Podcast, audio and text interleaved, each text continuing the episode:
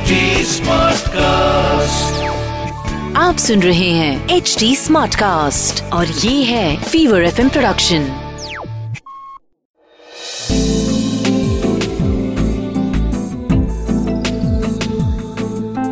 एक अधूरी कहानी। एक अधूरी कहानी कहानी वाला देव के साथ।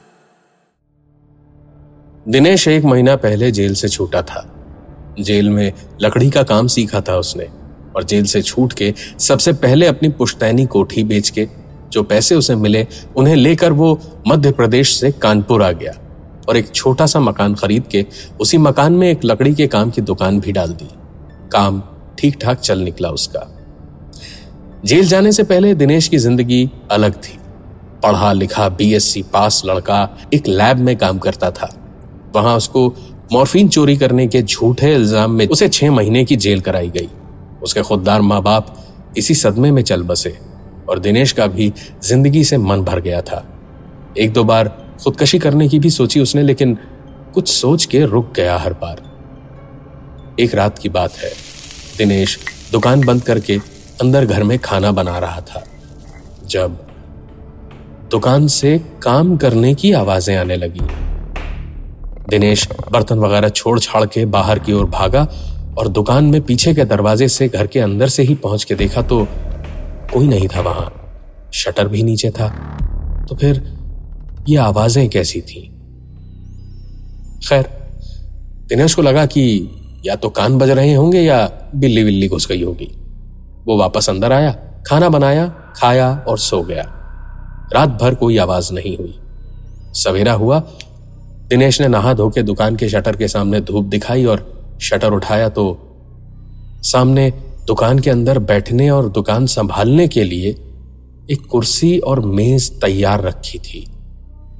और इससे भी अजीब बात यह थी कि उसकी खरीदी हुई लकड़ी में से कुछ भी इस्तेमाल नहीं हुआ था।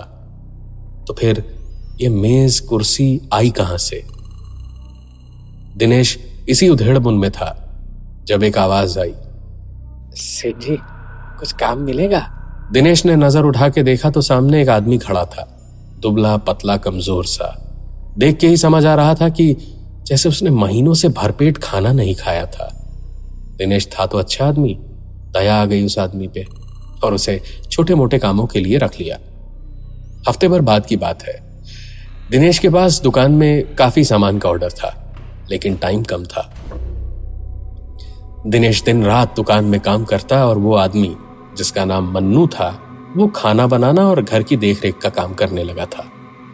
हफ़्ते भर में एक बड़ा सा सोफा और साथ में दो चेयर का सेट बना के देना था दिनेश को।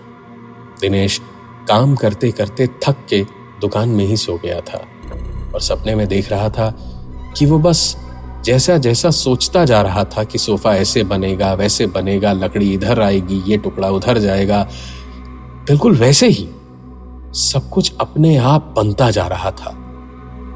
दिनेश तो सपने देखते देखते सो रहा था, मन्नू अंदर खाना बना रहा था। खाना बना तो उसने आवाज़ लगाई, भैया, खाना बन गया है, आ जाइए! दिनेश की नींद बहुत हल्की थी। एक आवाज़ में ही खुल गई और आँखें खोलते ही दिनेश को अपनी आँखों पर यकीन करना मुश्किल हो रहा था क्योंकि उसके ठीक सामने जैसा दिनेश सपने में देख रहा था बिल्कुल वैसा ही एक सोफा सेट बन के तैयार उसके सामने रखा था। तभी मन्नू बोलते बोलते अंदर आया। अरे भैया, चलिए, खाना बन गया। अरे, ये सोफा भी बन के तैयार हो गया इतनी जल्दी? तभी मैं कहूँ, इतनी आवाज़ क्यों हो रही थी? वाह भैया, आपके हाथों में तो बिल्कुल जादू है। दिनेश ने मन्नू की ओर हैरान आँखों से देखा और कहा, पर मैं तो सो रहा था। यह सुनकर अब डरने की बारी मन्नू की थी। बोला, भैया, आप उस कुर्सी के बारे में भी ऐसा ही बोले थे, इसीलिए उस पर बैठते भी नहीं है। आँगन में कोने में पड़ी है। मैं एक बहुत पहुँचे हुए बाबा को जानता हूँ। कल ही उन्हें लेके आता हूँ। अगले दिन मन्नू सवेरे सवेरे उठ के सचमुच एक बाबा को लेके आया।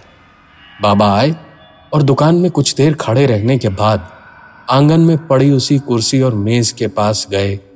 उसे देखा, कुर्सी पे बैठे, मेज को छू के पता नहीं कुछ महसूस किया और फिर उस नए बने सोफे पे बैठ के बोले, कोई कर्ज उतारना चाह रहा है तुम्हारा? ऋणी है तुम्हारा कोई। रोको मत, डरो भी मत, फ़ायदा ही होगा। बाबा तो चले गए, लेकिन दिनेश मन ही मन खुश भी था घबरा भी रहा था कि कहीं अगर उसे कुछ हो गया तो इस मन्नू बेचारे का क्या होगा? फिर फिर से वैसे ही दर दर भटकता रहेगा। लेकिन ऐसा कुछ नहीं हुआ। काम चलता रहा और ऐसे ही कई दफे मुश्किल काम आसानी से रातों रात बन के तैयार हो गए। लेकिन दिनेश कभी किसी और को काम पे नहीं रख पाया। जब भी किसी को रखने की सोचता तो कभी खुद बीमार पड़ जाता। कभी जिसे नौकरी का वादा करता, वो बीमार पड़ जाता या भारी नुकसान हो जाता। उसे सिर्फ़ अकेले अकेले काम शुरू करना होता था और सोचना होता था कि कैसे क्या करेगा। रात को काम अपने आप खत्म होकर सवेरे तैयार होता था। अब तो आदत सी हो गई थी दिनेश और मन्नू को। रात भर खटर पटर की आवाज़ होती थी और बस, सवेरे उठ के सब कुछ तैयार। एक रात की बात है। दिन में दिनेश को एक बहुत बड़ा ऑर्डर मिला था। पूरे एक दफ्तर की लकड़ी का काम। कई कुर्सियाँ, कई टेबल।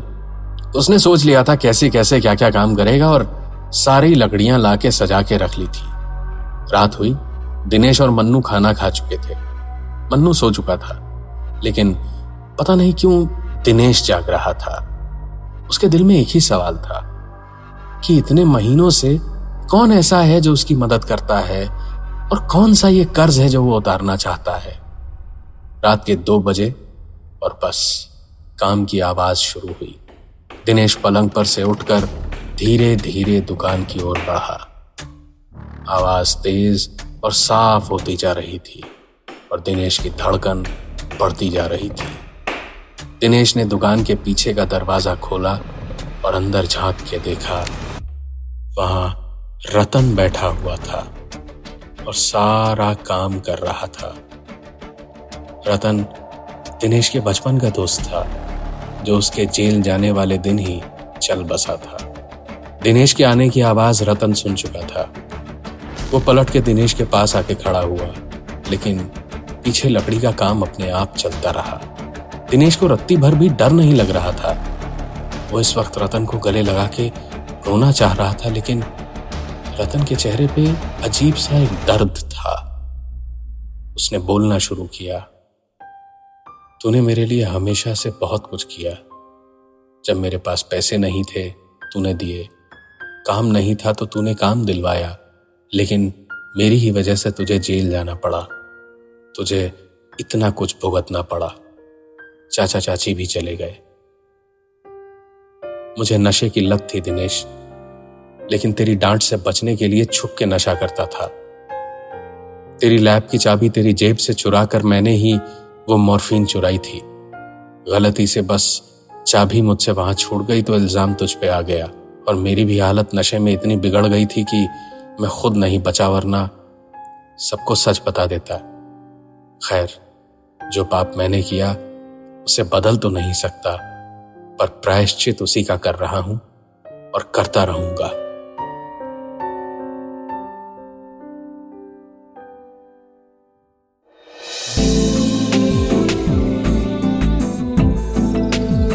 सुन रहे थे।